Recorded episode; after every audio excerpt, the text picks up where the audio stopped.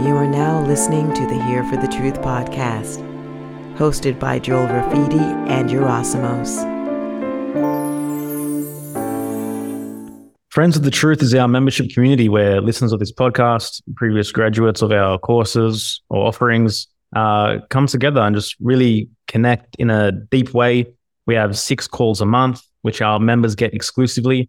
Uh, and one of those calls um, is actually Sarah DeHaven, today's guest, uh, who hosts a monthly astrology and weather update for our members. Uh, so if you dig what we're up to, if you want to be connected, if you want to connect with us, if you want to get some education and knowledge at the same time, then Friends of the Truth is an amazing place for that. Uh, also supports this podcast in doing so as well. So for more information, head to friendsofthetruth.co or hit the link in the show notes. All right, everyone, welcome back to Here for the Truth podcast. Today, Sarah DeHaven, she's an existential oracular guide to those willfully forging their own destiny. Along with innate and ancestral psychic gifts, she's honed an eclectic array of divination techniques to thoroughly comprehend the human psyche, to understand why it's lost its way, and how to bring it back into accord with the self once and for all. Uh, she's she hosts a regular teaching inside a membership community, Friends of the Truth. She's been a guest previously on the main podcast. Sarah, welcome back. Hey guys, it's good to be here. Good to have you here. Yeah. Yeah, totally. I mean, I guess so. Pretty intense times we've been witnessing unfold, um, particularly since really that solar eclipse, solar eclipse in Libra uh, last mm-hmm. month, and even I think it kicked off a little bit before that. What are you What are you seeing um, in terms of the weather and the, and the sky that mirrors kind of the experience that we're having right now? Oh, yeah. Well, I mean, we're about to have a new moon in a few days on the 13th. Depends on your time zone. Uh, might be on the 12th, depending on where you're at. But yeah, just in a couple of days. And this whole year, I mean, with Pluto moving into Aquarius for a little bit there back in the spring, it was kind of like like a warning shot, we could say, of, hey, um, are you in tune with who it is you actually are, you know, and even if you feel like you're on that path, we might throw some roadblocks or some interesting experiences in your way just to see and test your mettle, essentially, to see like how serious are you about this. Because uh like where we're at right now, who boy, like it's really, really culminating. I mean, we had Venus retrograde in Leo for the first time in a really long time, like decades and decades and decades of it being entirely in Leo, which is what matters to you? You know, like what do you need to feel alive? What do you need to feel like that primal sense of, I am here to like kick the door in and like establish myself in this world. You know what I mean? Of course, it's going to vary from person to person. Some people might not want to kick the door in, but in any case, we're here to be who we came here to be. And the pressure of the implications of what that means is really coming to a head right now. Like it's, of course, again, I always have to say it varies from person to person. Some people, um, they may not be feeling the same amount of pressure, but other people may be feeling an intensity of, you know, just the need to honor our values. And yet we're being faced because, I mean, we're in Scorpio season. Mm-hmm. We just had that eclipse in um, in Libra, and then the full moon version of that eclipse was in Taurus slash Scorpio energy. So, and the south node of the moon is in, in Libra too. So there's all this purging with with regard to how we're interfacing with the outer world and in relationship, and how um, you know examining how in accord are we to our true self when we're engaging in the outer world and other people yeah. A lot of uh, opportunities here to get very clear on what we need to honor ourselves in relationship and even where we might have for survival purposes succumb to addictions or behavioral patterns that aren't really honoring our growth and are even causing stagnation um, and we might even be dealing with addictions right now with regard to things that kept us alive in the past, but now we need to get rid of if we're meant to grow into what we need to be to move forward with what's unfolding. Yeah. Would you say that you talked about pressure before that there's obviously going to be more pressure on people that maybe haven't been heeding that inner call, that maybe have been ignoring themselves or living more lies? Would you uh, agree with that? Like 110%. We're seeing it in the world right now. There's so much victim consciousness going on, and I don't at all want to denigrate or make light of what people are experiencing because there most certainly are people being victimized in this world. Like, we can't ignore the reality. And yet, what I'm witnessing in the positions of what I would say is kind of like a position of opulence where we can sit back and watch what's happening to these people who are being victimized.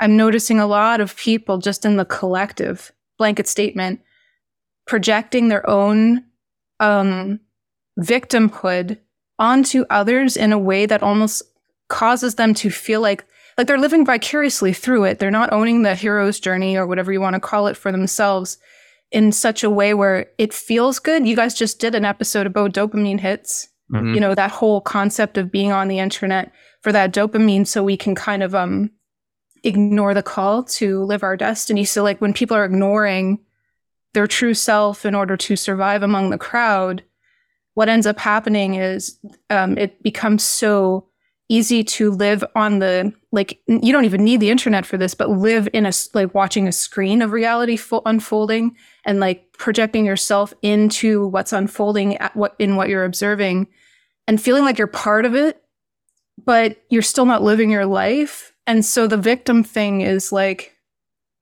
it's tough because it's such a low vibrational state that it's hard for people to realize that that you actually have to push out of that and up into a courageous state and start taking action in your own life if you want to change what's happening in the world right? So it does end up causing just to answer your question to really get to the point when you're in that state of shame or guilt or despair you know um, and and fear um, and even pride right like in these spaces and then you're also carrying a victim mentality pathology will result because those vibrational states don't create life they do the opposite so it's inevitable that if you're ignoring your call to live as who it is you came here to be it's not going to be good for your mental emotional state for sure Hmm.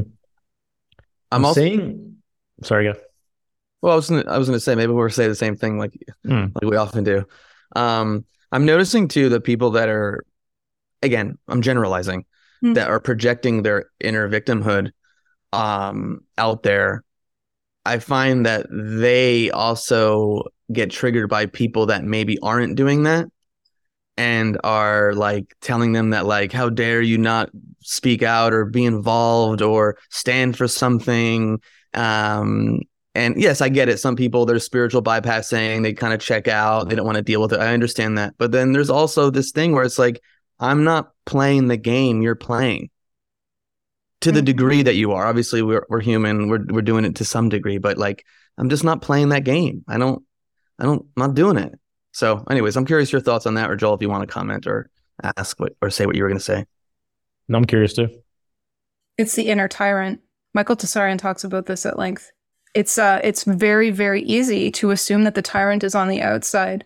But when you're trying to force another person to live a life based on a paradigm that you think the reality should be based on it's tyranny. And when we look at the astrology it even shows up right now in the transits like with the uranus mars opposition with uranus being in taurus retrograde mars being in scorpio closing a cycle with pluto and capricorn. What that translates to in english is people who refuse the call to individuate um, will do exactly what you said. And yet, the opportunity that actually lies in this system, in this weather system, is to see where we are manipulating or attempting to manipulate reality in order to convince ourselves that, um, or even convince other people, but it's really just to feel a sense of comfort and control. Because when Capricorn goes awry, it's like, I have to control reality, I have to control time, I have to control the physicality. And when you throw in Mars and Scorpio in that, closing a cycle, which is at a point like when a cycle is closing between planets, it's not about building yourself up. It's about tearing down everything that's false in order to prepare for the next cycle. And when Mars, which is how we take action, and Pluto, the desires of our soul, are involved in a closing cycle, we got to get real, very real about what motivates our behavior. And if there's any, we'll say, impurities in that alchemical soup that is brewing within us as far as our evolution is concerned, at this point in the cycle, it will actually be detrimental to who it is that we become. So with these people, what can come up like psychologically, like in all of us, actually, it's not just these people, but in all of us, I, I'm experiencing it too, mm-hmm. is where, like, what kind of taboo, darkness, evil is arising in us that is subtly or maybe overtly um, providing suggestions with regard to how to how we behave. And the dynamics of this when it comes to scorpio it is it is control.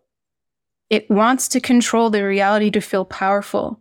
But when somebody's really working on themselves and working on their consciousness they're going to see that to control reality is um is a farce to even think you can do that. The only thing you can control is yourself. And even then, sometimes the best way to control an outcome is to not try to control it and just let things move through us, like our emotions, like our need to control reality, our need to manipulate someone or something, um, to be just real. Because that's another piece of Scorpio that a lot of people might not notice um, because it does require it to be at a very high consciousness level. And it's to actually accept the real it wants to know the truth. It wants to get to the core of a reality and see it for all its ugliness, no matter how fucked up, pardon my language, freaky, weird, taboo, yeah, disgusting it is. It wants to see it because there's something at the core of what that is, and it's the truth. And it's actually beauty.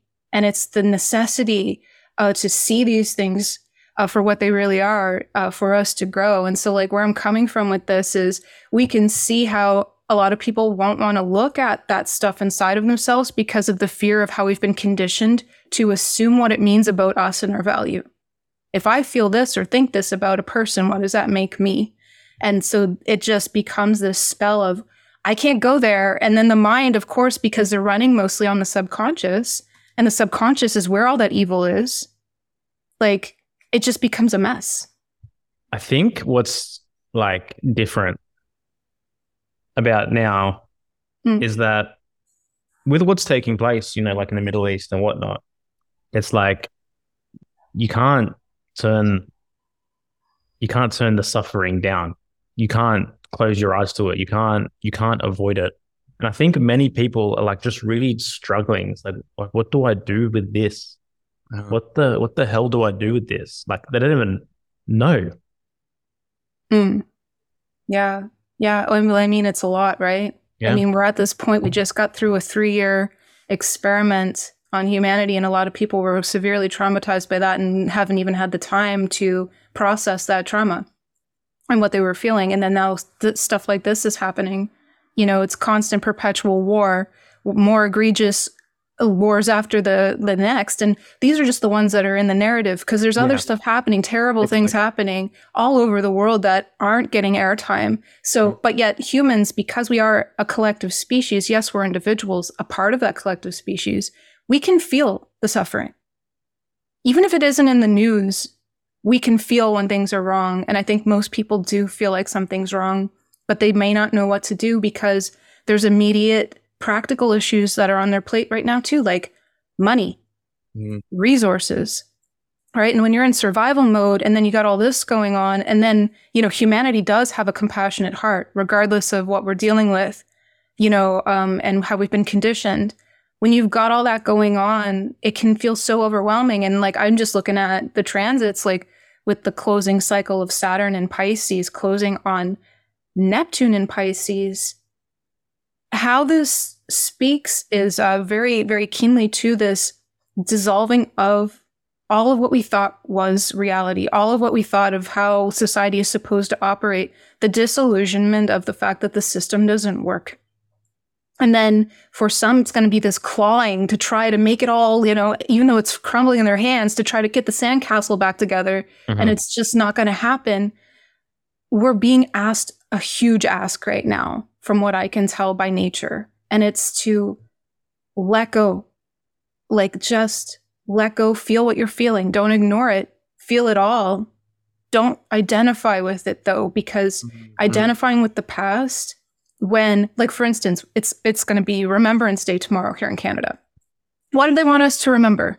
Not our power, you know, not not our genius, not these things. No, they want us to remember World War II and all the veterans who sacrificed themselves for a blood war and an experiment, a giant experiment.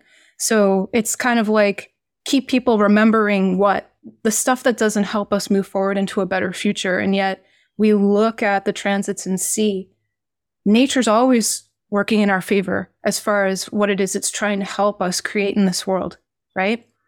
So nature's always got our back. And what I see as far as that's concerned is removing the veils, see reality for what it is, feel the anguish of your ancestors, the anguish that you feel, feel the anguish of all of humanity, but also feel the potential, feel your love, feel your compassion, feel the, the possibilities that we can create from this.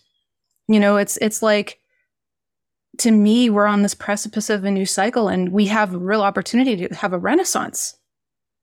You know, if we allow ourselves to value ourselves and get out of the apathy and also the belief that we can't do it. Mm-hmm. That's yeah. just where I'm at, at least. Yeah. Yeah.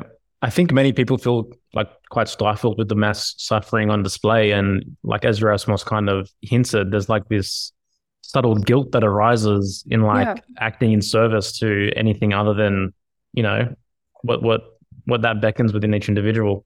Mm. Yeah. And I think we're also very young as a species, as a collective, in terms of emotional maturity. Oh, yeah. You know, and so even just when this stuff's coming up, everything you're talking about, this like soup of of of, of chaos and and drama uh, and overwhelm, like people just they don't have the tools or the knowledge uh, to to navigate this stuff. You know, so you talk about like not focusing on the past, but like you can't focus on the present when you're in an emotionally reactive state. Like you can't think that's your truth because right now something's triggered and you feel a certain way and then you're like, "Well, I'm going to speak to this person in this manner." Um, and then think that equates to truth. You know, when it doesn't. Our emotions are important and we gain we gain wisdom over time, but to react emotionally um, isn't going to bring people closer to the things that they want ultimately in their life, whether it's in their work, whether it's in their careers. Uh, and so this is a big piece of the work. Obviously, you know, we talk about nervous system capacity and, and, and building that within the individual. I think it's it's super super important. And I think this mm-hmm. relates to what you're talking about at the beginning of like what work do you need to do in order to navigate this stuff and navigate your life in a much more conscious way. And it's easier said than done. You know, I by no means am uh, like a savant when it comes to it, but you know, I've done my fair share, and I, I think I do okay at it. Um, but it's it, it continues. It doesn't stop. And nature, mm-hmm. the world around us, is going to continue to uh, provide data points for us to see where we're at and what we need to do. And if we're if we're ignoring ourselves, if we're turning toward the distractions and the constant dopamine cycle, the addictions, like you know, we're we're robbing ourselves of that opportunity.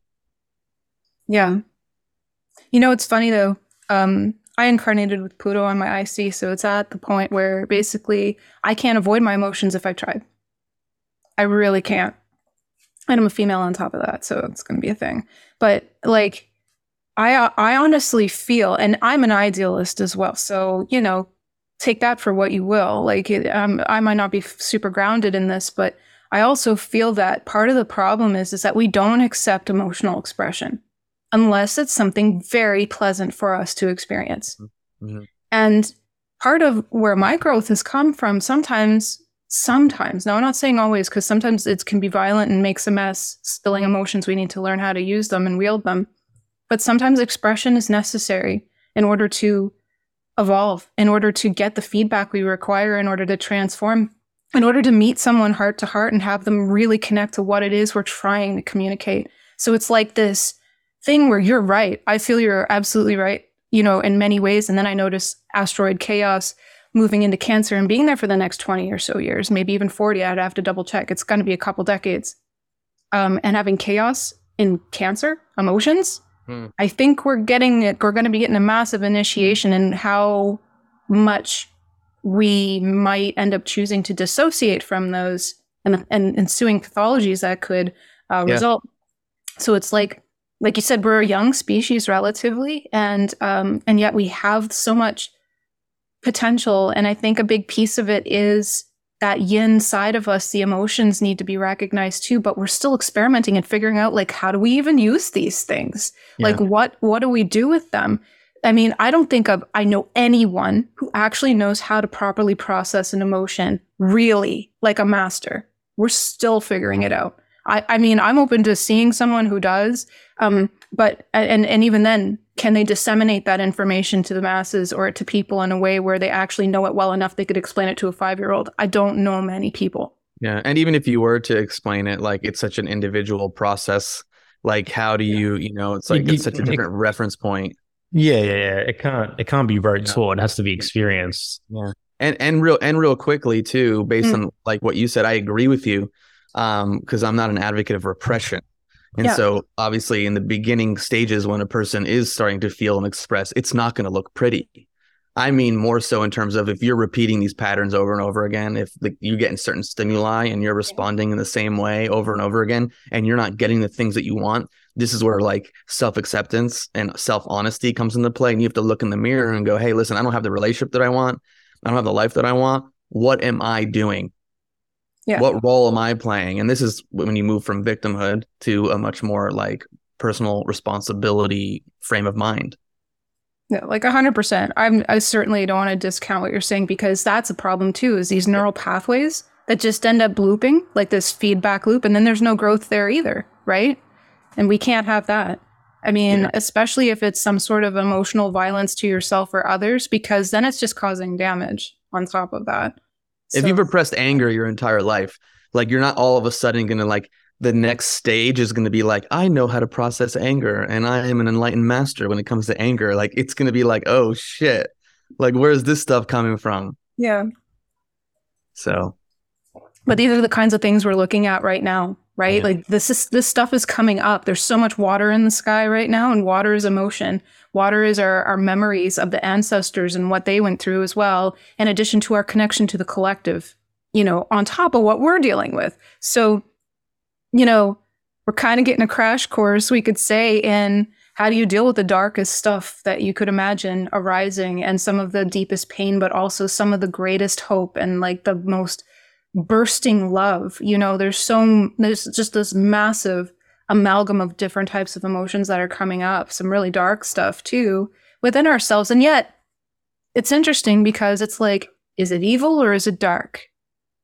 Because they're not the same thing. And darkness is kind of connected to our primal power too, right? So it's like, can we go through that? We got to go in there and look at the stuff we see as evil, the stuff we see as taboo or repulsive inside of ourselves.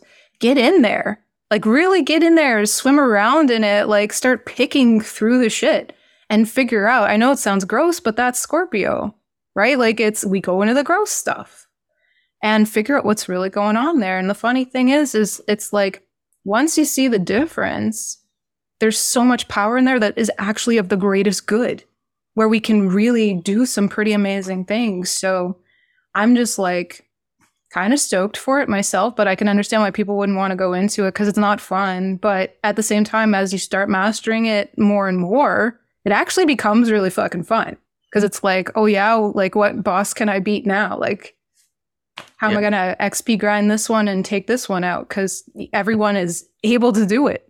Everyone has the capacity to do this. Yeah.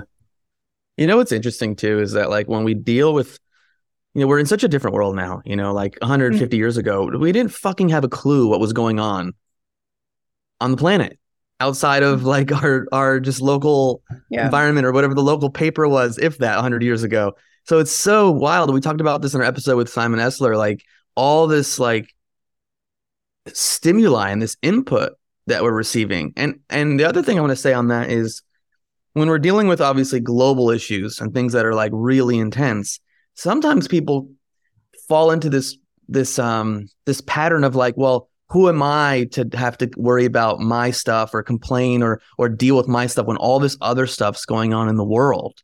Yeah. Where it's like like yes, I get it. People are having fucking worse experiences in the world right now that I'm having. And yet that doesn't mean that I can't look at my life and really feel and and deal with the emotions around shit that's going on in my life because I'm like, oh well, I, everything's fine. You know, I, I have food on my table and other people don't. Like, I get it. That's one side where you can kind of experience that and have a little bit of a broader picture, but not to the expense of, you know, shit sucks. Like we all deal with shit, all of us, whether we're living, you know, in a mansion in Beverly Hills or we're in a war zone. Like, and so how do you dance with that? You know, this this human dilemma. Yeah. Well, I mean, I think the priority above all, I am just thinking of it from an astrological perspective. We look at the first few signs Aries, Taurus, right? The first two. We need to focus on what we need to, to remain incarnate in the best possible shape that we can be in, right? We need to trust that we came into this realm, this world, on a trajectory that we needed to go on, that we're here to do. And if we get too distracted, it's not to say not to listen to the feedback we get from the outer world. It's important to adjust our trajectory to realize other people exist, other beings exist here too. It's not just all about us. But fundamentally, if we're not in touch with who we are and who where we're going and what we're here to do, we're not really going to be able to do much to help the situation. Not not in a good way, at least from what I can see. Yeah, I agree. You know. Yeah. You know, I say it all the time. Charity starts at home yeah. You know you gotta you gotta do the work for yourself. Um yeah. Yeah i think also like people are very very confused you know as to how to actually feel as to where where where where the moral high ground is. You know there's so much information so much different history mm-hmm. so many so much propaganda on either side you know plus algorithm just you know feeding and confirming our cognitive biases as we scroll through our phones whatever it might be. It's just it's it's stifling. That's the best word that i can put. It's like it's, it's stifling. Yeah. And then in those moments sometimes i go okay well what am i feeling? What do i want to do? What's my role? And then i go like well, i'm gonna go plant a tree you know? Like i'm gonna go like take a walk or i'm gonna like pet my dog. Like i'm gonna you know there is this what the fuck? Mm-hmm. You know, and then everyone has their opinions on how you should be. Why aren't you doing what I'm doing? Like, chill, bro. yeah, it's a thing, right? Like when we're connected to everyone at the touch of a, a button, and like Joel was saying, the cognitive bias, re- uh, like reconfirmation, the way the algorithms rhythms are set up to keep you in your own echo chamber, so you're not even really seeing more of the world. And then you mentioned you're also most like, I just want to go plant a tree. I want to pat my dog. Time doesn't work the way we've been conditioned to see it as at all. And so when we're in a con- in a conditioning where it's like you got to do this to make money, you got to do this to be valuable, you better hurry the fuck up. Oh, and by the way, you're past 40 now or we're at past 30 or whatever, so you're to die soon and you're worthless. So like, you know, figure out a way to fix it because you owe us for existing. Like all of that whole paradigm is so fucky Pardon my language again. I'm sorry. No, no, like it's just Mars Uranus opposition. My mouth, oh, my not great today. Bro, that um, bombs out. but but what you're saying, Yerasimos, it's like that's the rhythm of life. I feel like doing a thing, and what are you doing? It's generating life, right? Like that's the thing. It's like, are we generating life with our actions, with our inspirations, or are we holding on so tight that we're squeezing the life out of whatever it was that we were interacting with ourselves, you know? Um, I, I honestly feel like what we're even seeing with the transits right now, this is something that's being called into question is what are we living for and what are we generating? Like, what are we actually creating? You know, um, it just to me, I, I know at least that's the things, these are the kinds of things that have been on my mind a lot is like, what is promoting life? What is creating life? And where am I taking it away? Mm-hmm. Like, where am I from conditioning, you know, trying to compensate for something to get value that's actually necrophilous? Can you, you give know? examples of that? Um, okay, like for example, like on my social media, like I'll make a post or something just as a personal example, and mm-hmm. it's like, oh, I better check and see if anyone responded, mm-hmm. right? Like thinking this like oh somebody else is the source of my validation and my i need adoration from the outside world so i better go check and yeah. then maybe check again and then maybe check again and just see like has anyone responded to me? And if they didn't that must mean i'm worthless which is complete crap. Right? But it's one of these things that that promotes death where it's like what are you doing to generate life i'm not doing anything to generate life i'm literally in the abyss of this necrophilous Mhm. as i love michael Tsarion's like vocabulary but it's such a great word this necrophilous urge to try to merge with people who are also in this downward spiral of like let's all just like suck each other into death you know like into this pit of, of Yeah. like non-existence meanwhile other parts of me would be like yo sarah why don't you do something fun? Like something you want to do. You know maybe go make some music. Go down to the ocean and spend some time down there you know? Or maybe like just something that is on my task list that would be much more beneficial to me than getting distracted on the internet. Those Yeah. are my best examples at least off the top of my head. Yeah, yeah. It's I think it's definitely a good time to like break patterns, you know? Mhm. Just oh yeah go do something completely different, walk down a different street, drive a different way to work, you know? Um hmm force for force a new experience. Yeah. Yeah. And I mean, I, you know, I I'm a student of human design, so even what you were saying before, like you know, the Open Heart Center, the conditioning influence for a large percentage of the population is this need to prove, to need the need to prove your own worth. So that that's something that I think a lot of humans are navigating. Um, and even 70% of the population are generators. Like, what's lighting you up? Do that. You know, like you said, go for a walk, do a thing, make some music, you know, and as opposed to something that's decreasing your vitality. And so again, I, I just I just feel like I don't know. I, I want to do the things that excite me, that bring me joy. You know, again, that doesn't mean that I'm completely having my stick my head in the sand because I do like to have some awareness. But ultimately, where's the choice? Where what's the choice point? What am I moving more towards, generally speaking, in my life? And then how is that impacting that? Again, we're always receiving data from our environment. Yeah, I want to add something actually just based on on the weather too. That closing cycle with Mars and Pluto, that's actually huge right now. Real opportunity for people because as I was saying when a cycle's closing between two planets, it's the ending. So it's a dying period. We're connecting more to to nature and to the divine's um, call re- versus building our ego, which is usually in the beginning phases of a cycle where we're really pushing forward based on like our will. It's almost like we're relinquishing our will not to and we could see this in a crowd consciousness to to the you know to something uh, pathologized, but really like on a, a more natural evolutionary trajectory with Mars and Pluto. It's it's um kind of like choosing where our soul wants us to go, really listening to our own spirit, like what we need to feel like we're actually moving forward in a way where it's not just marking time, we're actually flourishing and growing through the death. Right? Makes sense? It does. A lot of does. sense. A lot of sense. Yeah. Hmm. How are you feeling right now? Me? Yeah. Ha. My life is one perpetual existential like crisis after another and it's not even like a crisis in the sense where it's a bad thing cuz it's like been there done that but like where I'm at I'm in I'm in multiple places right now. Like I feel a lot of sadness in general um but at the same time it's weird cuz I have that and then I have a little bit of anxiety on top of that but then there's like more of this like fuck yeah like we really got this it's just that like to me like there's parts of me that cling to the past because i've had a pretty we'll say gnarly upbringing and adult life that is still in my body in a lot of ways. Um but i feel really confident about where things are going. And to me that drives me every day to kind of just wake up and say yeah like fuck yeah we're gonna own this and i'm gonna do my best. And when i say my best it's not white knuckling it and forcing myself to do things based off of guilt. I'm gonna do my best to be present and kind to myself and listen to what my soul wants and go from there so i'm feeling pretty good but i won't say i'm perfect or anything that's for sure I mean, I'm not either. Yeah. I'm not oh really are you sure yeah, yeah, right.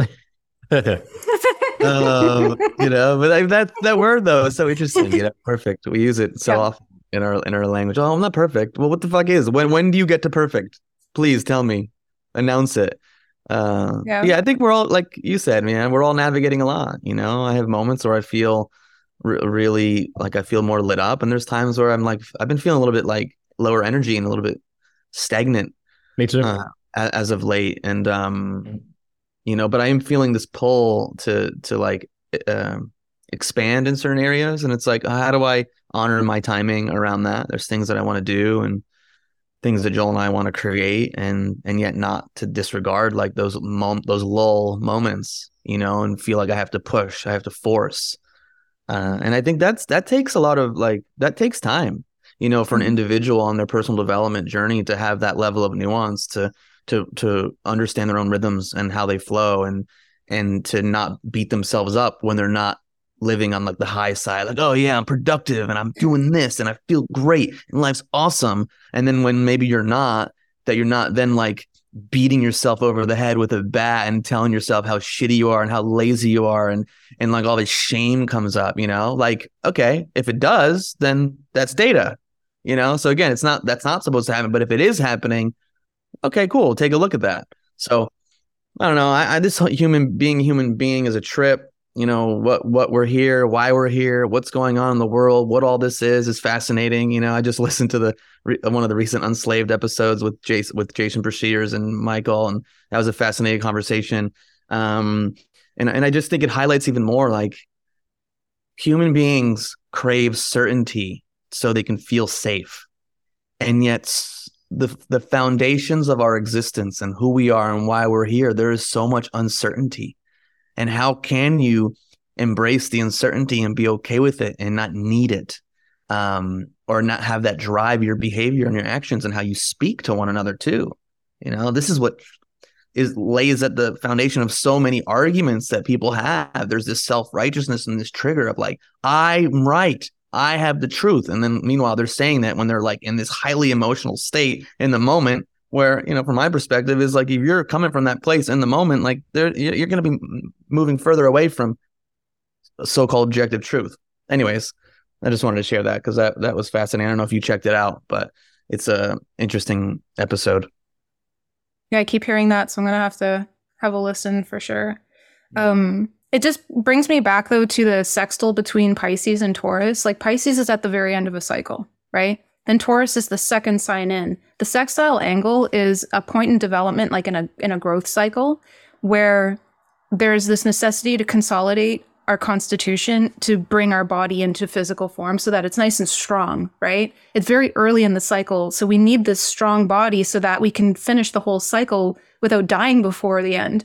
Um, so that's why Taurus connects to values and self esteem and the body.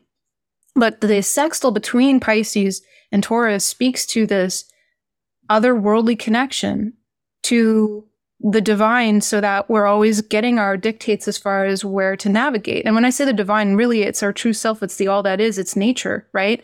Um, animals don't have this problem, and yet we're animals. So it's sort of like remembering that I feel can help a lot to remember that we are animals, but we are also, and then, and by birthright, by virtue of that, we're connected to a navigational system that we don't need the outer world to tell us how it works you know so it's about remembering that as far as i'm concerned because it's there's been a hell of an effort to decondition that out of us Yeah.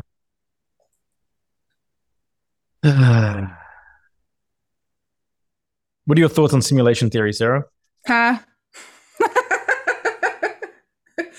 um okay so uh, yeah um i come from a hermetic kind of perspective on things so i do believe that chances are we are within the dream of the all that is, you know, as they say in the Kybalion. I think that. But when I hear people say simulation, because of the virtue of the word simulation, I feel like it's an insult to f- being in physical form, as if to denigrate or dismiss the importance and the value of what it is we're doing here. This is where mu- some of the most profound evolution can happen for the all that is consciousness. Mhm. Why else would it create physicality? So to me, like I'm going to get real passionate about this, but it, it kind of annoys me because like I think it's fine if people believe that, but I'm also sad to hear it because to me it kind of speaks to how in their body they are and that might just be a judgment call on me where I'm seeing it wrong, but I personally want to be more in my body.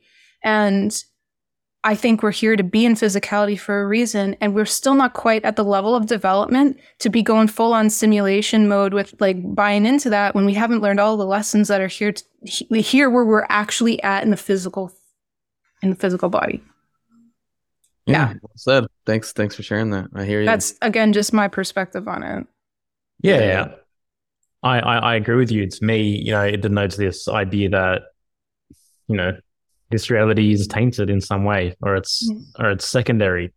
I think also too, like certain words, like have a certain connotation to them. Mhm. Like I just don't that word simulation. I just don't. I don't. I don't. Yeah, like that was that was that was what, like what if like what if simulation theory is just reality theory? Like what if the principles of simulation is just the principles of reality, right? Yeah. Yeah. I mean, simulation implies fake, right? To me, when I hear it, maybe, I mean, maybe I need to look at the etym- etymology and like familiarize myself with that better. But me, automatically, when I hear it, it sounds like synonymous with fake. And to me, it's like, so are you saying we're fake? We're not real? And even if we aren't real, doesn't, isn't this like, doesn't this feel real to you? I mean, the, the like, is the suffering of people not real to you? Is your own suffering not real to you? Is your own happiness not real to you? Like the apple that you eat, like, and does it have any value or matter? I mean, you can choose for it not to matter, but it starts becoming nihilistic and apathetic. Like there's a potential for that. And that's what worries me the most, I think. Yeah, I think I think you have to have done a certain degree of psychological development to properly venture into that. And I think if you if you venture into that too early, it definitely you know can be very nihilistic for certain people, no doubt. Hmm.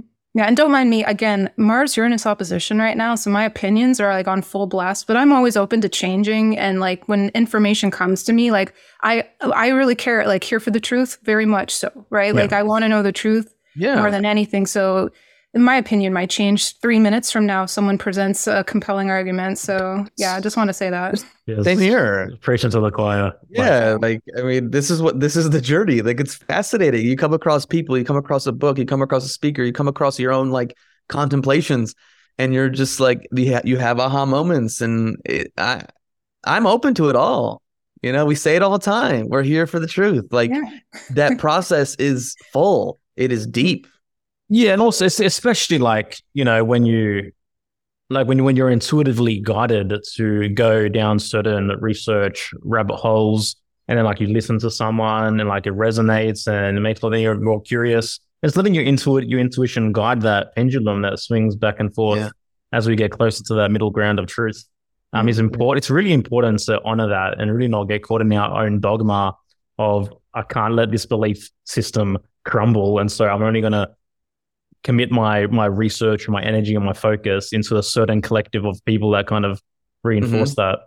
Well, and and also too, I think what happens is let's say you hear about something or a term or a phrase, let's say a simulation, from someone that you're like not into or you're turned off by, then very often you can just attribute being turned off by the concept as opposed to, you know, the the person that was delivering it. Mhm. And then a year later, 5 years later, you can hear it presented in a different way Yeah. from a different person and then go, huh, that's interesting. You know, and that's that's what's fascinating about this whole journey. Yep. Yeah, I've had that happen. Yeah. Yeah, like so for just for example, like this Israel Palestine situation, like my my research and where I've been led in terms of understanding that has led me to like, you know, a very very kind of certain arena or, or certain narrative of, of ideas. Right. And then we had an episode with Michael Tsarion just recently, and he and he's he's like, there's no such thing as occupied territories. There's, there's they, they don't cut the water off inside Gaza.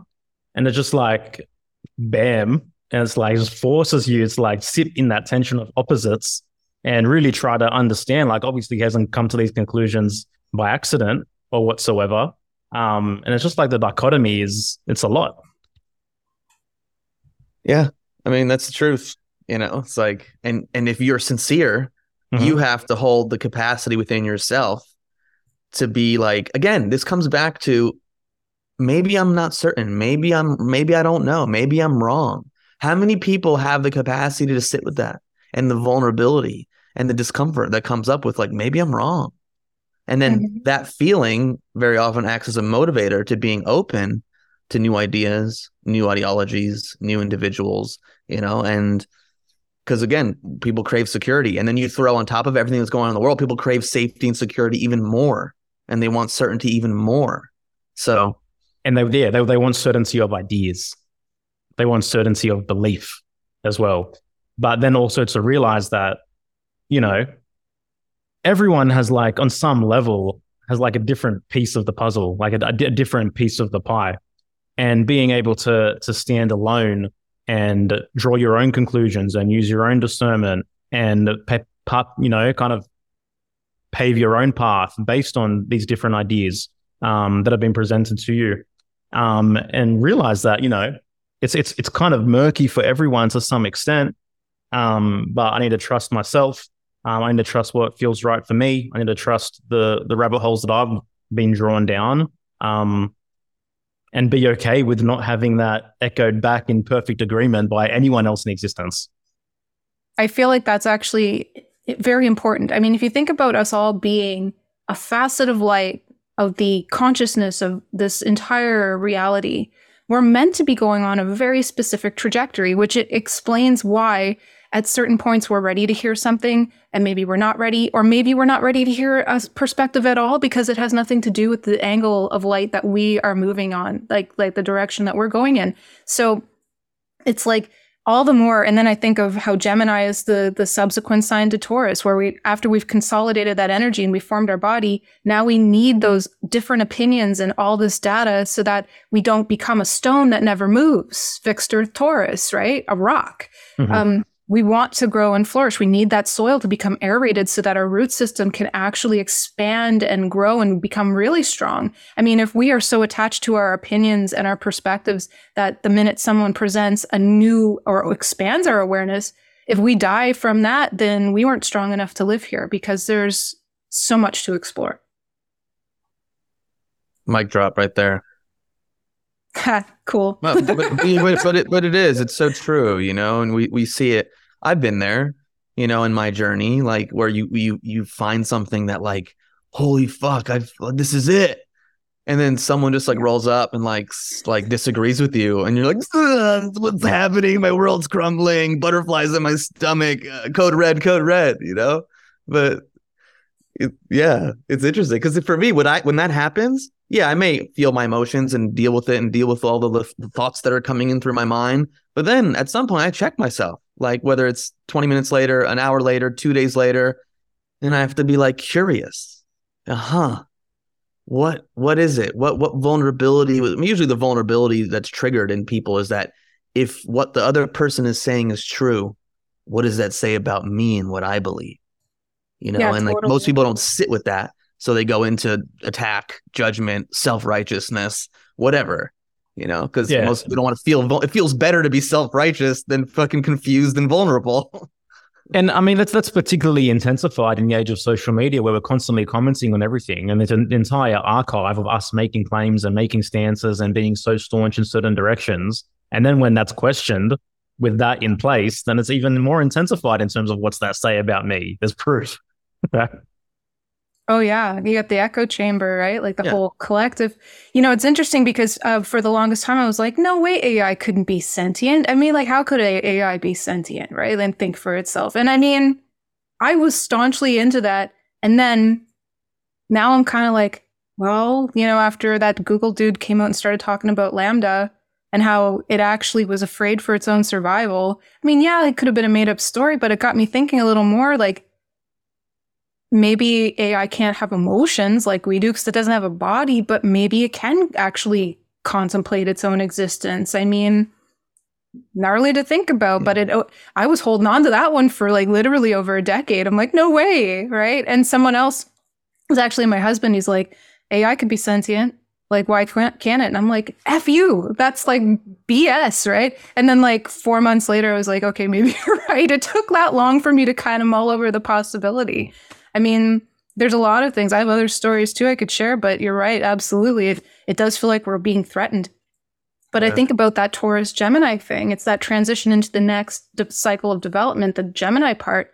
Are we going to stay in our comfort zone or do we want to start growing so that we can develop what comes next? Cancer, our emotional awareness and intelligence so that we could start becoming more emotionally self sufficient instead of needing, you know, the world to conform to our very stilted vision of what is possible. Yeah. Mutable. Yeah, and even just people who paint like everything with the same brush. Well, maybe that's not the right thing to say, but like AI is. Oh, sorry, Rosie's here barking. Um, but even just like all AI, it's horrible, it's bad, it's the end of the world. Sorry about that, y'all. You're good. It's okay. Um, and yet there are benefits, and there could be benefits that we we're not even aware of on how uh, AI can can support human beings.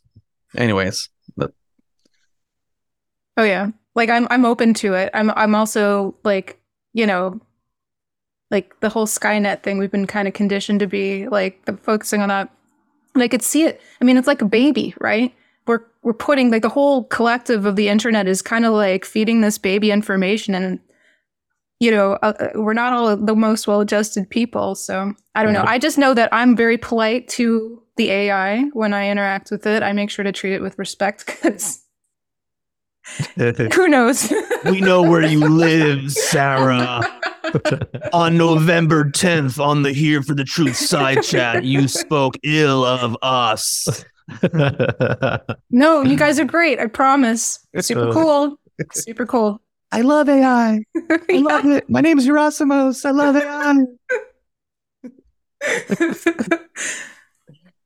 Yeah. intention intention matters so much, you know, in terms of what we do, how we interact with anything. And it's like it's going to be interesting, you know, as this metaverse continues to roll out, you know, and people become even more so immersed in this world of AI and more averse to physical reality and nature. And I mean, the call to want to run and escape into like a metaverse type scenario is so strong for so many people. hmm It's actually interesting because Metaverse hasn't been doing so well. Like they've been trying to get people into it, but it, it's just not happening. Uh, though I do get the feeling, you know, that uh, it's not gonna. They're not gonna try to keep pushing it. I mean, when I think of Pluto and Aquarius, and then Pluto and Pisces after that, it's the perfect storm for a traumatized species to not want to be in the body. So if um, if it's approached the right way by interests who want to use humanity to generate anti-life for whatever it is that like their agenda is, um, I could see that um, that being a thing really. But at the same time, there's just this part of me, and like I said, maybe I'm just idealistic, but I just feel like it's not going to go down like that. Like we're going to have tough times, I don't doubt, and we're dealing with them now. And who knows what's going to pop off with Pluto in Aquarius for 20 years? I mean, we're already seeing the little sprinkles of alien type things. Like, who knows what could pop up? But uh, I also feel as though there's something in humanity that just won't lay down and die and just like roll over. No, I'm an optimist. I'm an optimist, Yeah. like uh, my nature. Mm-hmm. Yeah. How do you how do you connect with like the divine Oh, for yourself? um, that's an interesting question because I feel like it's everything. I actually had this conversation with someone the other day because they're like, well, you, you play video games and you spend a lot of time on the internet. Like, don't you want to go out in nature? And I'm like, yeah, I do. I go to the beach. Like, I'm five minutes away from the ocean. So when I need to go there, I do. But there's been many times where I've had profound experiences literally playing a game where the storyline will be God talking to me. A conversation that pops up in a video I'm watching is God telling me something completely relevant to what's going on in my life right now, or a song lyric that I just randomly click and listen to. So that's one angle um, that I just want to highlight because I feel that the air element realm, God resides in all realms, the divine resides in all realms, and that is going to include the air element realm. Um, but in dreams, um, just randomly tells me funny jokes that are relevant to where it is I'm going. And of course, I'm going to cackle like a maniacal weirdo in the middle of the street by myself. well, people walk by wondering what the hell's going on. Luckily, most people have Bluetooth headsets now, so no one like or headphones, so no one thinks I'm as crazy. But like, I'm just always talking to the divine. Always like, honestly, I, I'm a pretty solitary person. I don't really interact with a lot of people uh, by choice. Um, and part of like where I've come to be at this stage of my life is kind of enjoying it because it gives me more quiet time to connect to to the divine all the time, and I just feel less and less alone because I felt that way for a really long time, feeling so different from other people and not feeling connected to the divine. Um, like it didn't take like it took me up to my Saturn return and a psychotic break before I even realized God was real. Yeah. So, you know, um, it's very different now. But I mean, I'll use tarot, astrology, sometimes just meditation, sometimes me just doing the dishes or like cleaning a chicken to get ready to cook it. Like it's just Yeah. very like it can be anything profound or mundane. It's everything. Mm. It's a great perspective, you know, to see the divine everywhere and that there's potential for wisdom and lessons everywhere. Yeah. It's very empowering. Yeah, it's nice. I mean, there was one time just a few days ago because I've been having a tough time this year uh, emotionally, just because of some issues I've been been having to deal with with my family. I'm walking toward the ocean and I was feeling really low on myself, and then I just heard in my head it was just like, like I brought you here because you were supposed to be here. I don't want anyone else. Like you don't need to be anyone else. Like I want you. And it was just like came in. It wasn't me thinking it. And it was just like, oh, now I'm going to start crying in the street with like people walking around, but okay. Yeah. it's happening. Like, it's just be, I feel the more we're open to possibilities and allow our mind to relax, like even our head space. Cause I at least notice for me, I'll clamp down in focus mode. And so it kind of narrows my vision. But if I just relax my body and even like the muscles around my scalp, I know that sounds weird. Um, Um, but like makes sense. I can I can just connect more to guidance. And so, you know, that's just kind of where I'm at right now. I mean, it's work in progress. One day I'll be full on God mode. I mean, those are goals. Who knows? But uh, maybe I'm just being hyperbolic, but Yeah. or completely arrogant. But you know, um, it's just kind of a fun goal to have. Why not have a goal in life, right? Yeah, yeah. You hit the nail on the head. Too, you hit the nail on the head too, in regards to just like how the physical impacts you. Like you say, oh, it's funny, but like, I mean, as a body worker, like when you work on someone's head, you know, and you relax those, relax those muscles around the head and the face, th- their life changes. Mm. Like, I mean, maybe not permanently. Sometimes it can be, but just how then they're then interacting with themselves and their environment and their relationships. It's it's extremely powerful. Hmm. Yerasimos touched my face and my life was completely transformed by the grace of Yeah. Yerasimos. I just like every day when we're on Zoom, I just like I have my hands up and I just send them to Joel's head, you know, and I just go, I relax him, and then all of a sudden he just all this amazing wisdom comes out during our podcast, during our coaching programs. It's it's amazing. Well, I mean, uh, we're gonna we're gonna an episode coming out with Eileen McCusick. You know, he talks about the biofield anatomy and, and sound tuning. And post post the recording, she like you know did some kind of energy work on me via Zoom. And it blows my freaking mind how this can impact me. You know, when she's thousands of miles away. Yeah, Quantum entanglement. It's a thing. I fully believe it. Yeah. And she gave some uh, a different reason I think for it too as well. I don't know, I forget what it was, but oh, oh wait, I can't say. We, did she talk about it in the episode or no? You'll have to listen to it again. I think. I, I think that yeah, I think that part she did. Anyways, again, we want to think like we know, we understand how this works, and yet we fucking don't in a lot of ways. No. And that's the humility that I think people are missing. Like I don't love that word, you know, because you look it up and it's like, oh, have a low sense of your self-importance. But in in regards to like knowledge, in regards to like experience out there, I think like that level of humility to know like, hey, you know, I know I was raised in a certain religion or a certain family, or I read a few articles or a book. Like that doesn't mean you fucking have the whole sense of the world and reality and and truth figured out. And so, can you sit with that and go, maybe I don't know? Again, I keep coming back to this because it's it's been huge in my own journey. It's like a big someone, adventure. yeah, like I just like it. Sorry, sorry to no, interrupt. no, no worries. But it's like, you know, check, like, we got to check ourselves. You know, we really have to check ourselves, you know, and, and, and just come to these, these inner knowings of, of, of, I, I, I, I like, people don't want to admit they're wrong. They don't want to admit they don't know as a general thing. And that, that, that alone would change humanity, like, would Mhm. change relationships and communication and dialogues and how we feel about ourselves and others. I feel like uh, like another goal aside from God mode, right, is uh to have yeah, full on, um, is to have my heart completely open in such a way where nothing like that could hurt.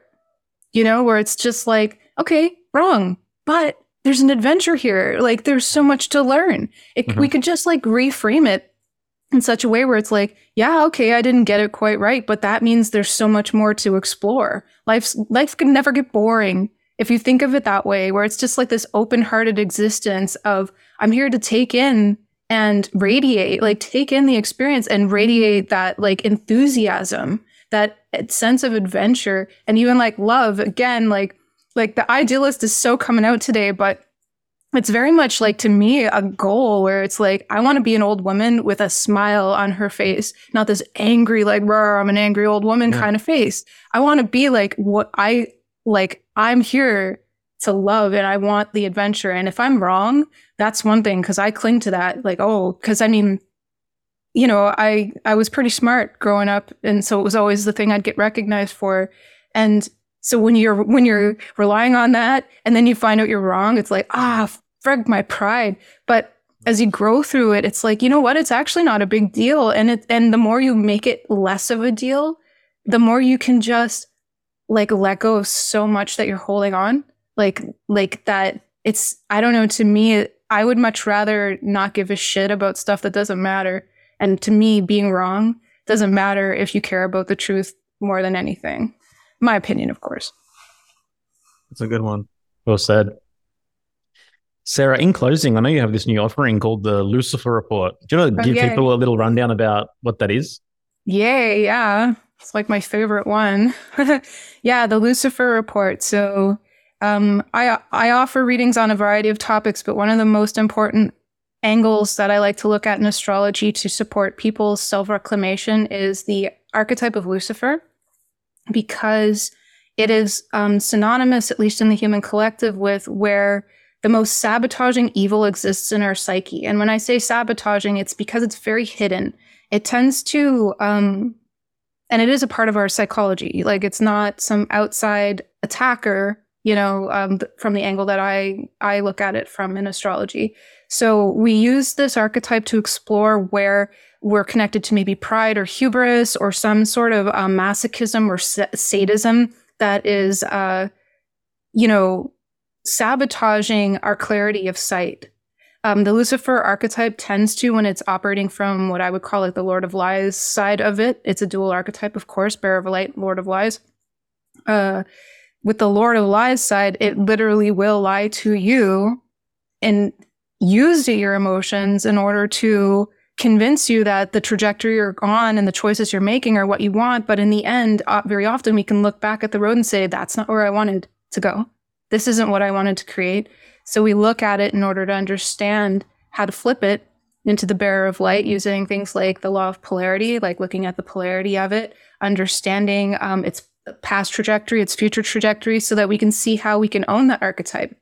Because there's good things in the bearer of light, like the one who will stand against false gods, false authorities, the one that is in service of humanity from a place of being the most beautiful and favored by the divine. It's where we really can shine. And so to me, it's like, like I was saying earlier, we want to go and sift through the gross stuff and look in there because it's where a lot of our greatest power is. And the Lucifer archetype is certainly an opportunity there. So that's where I'm coming from with it. It's a call um, that we get on together where I examine a person's Lucifer in their chart and I scrutinize it quite thoroughly so that we can get really clear on how this force is sabotaging and how we can transmute it. And um, I also offer email and text follow up support with that too. So it's a it's a really really great offer. Amazing. Amazing. Yeah.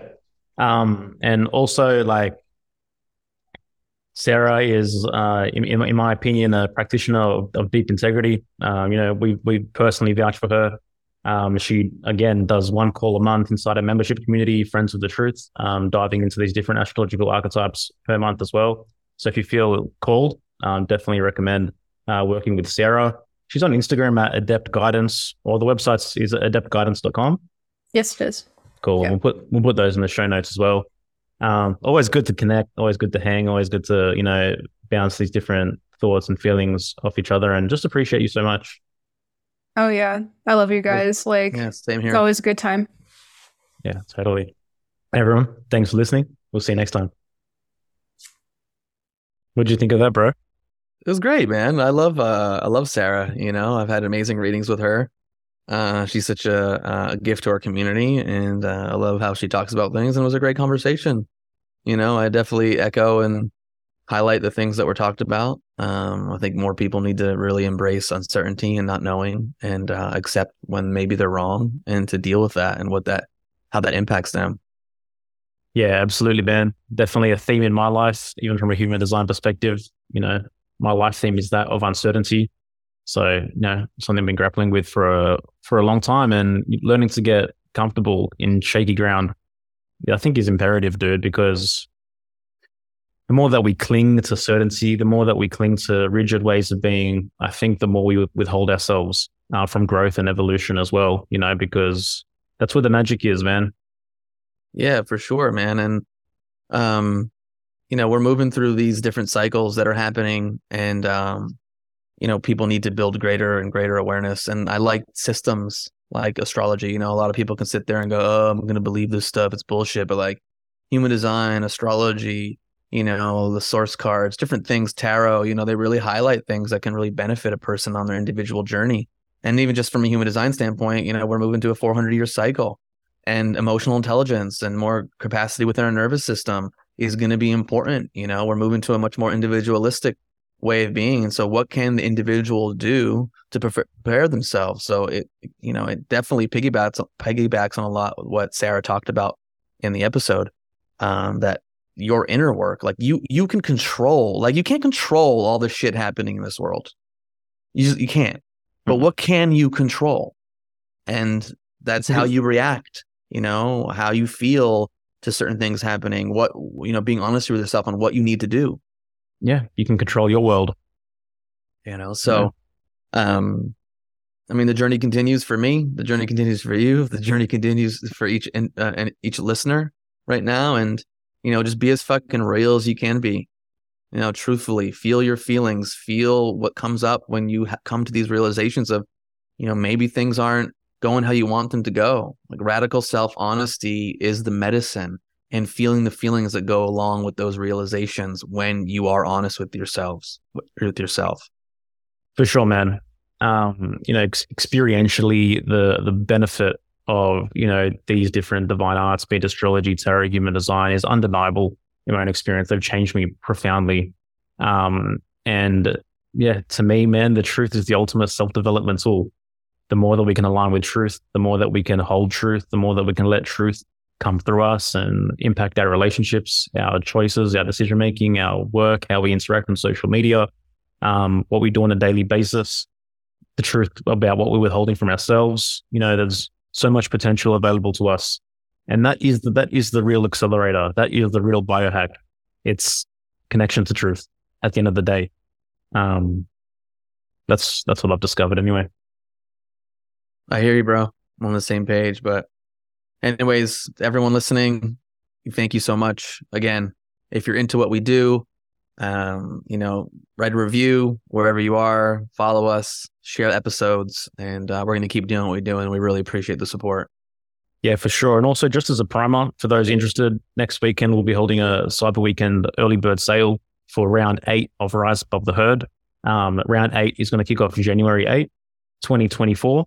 Um, so if you've contemplated a Rise Above the Herd and you're down, um, starting next weekend, you'll have the opportunity over the course of three or four days to join the course at a cheaper rate than it ever will be during the um, the official pricing and onboarding period. So, guys, thanks for listening. Thanks for the support. This is for the this is the real one now. See you next time.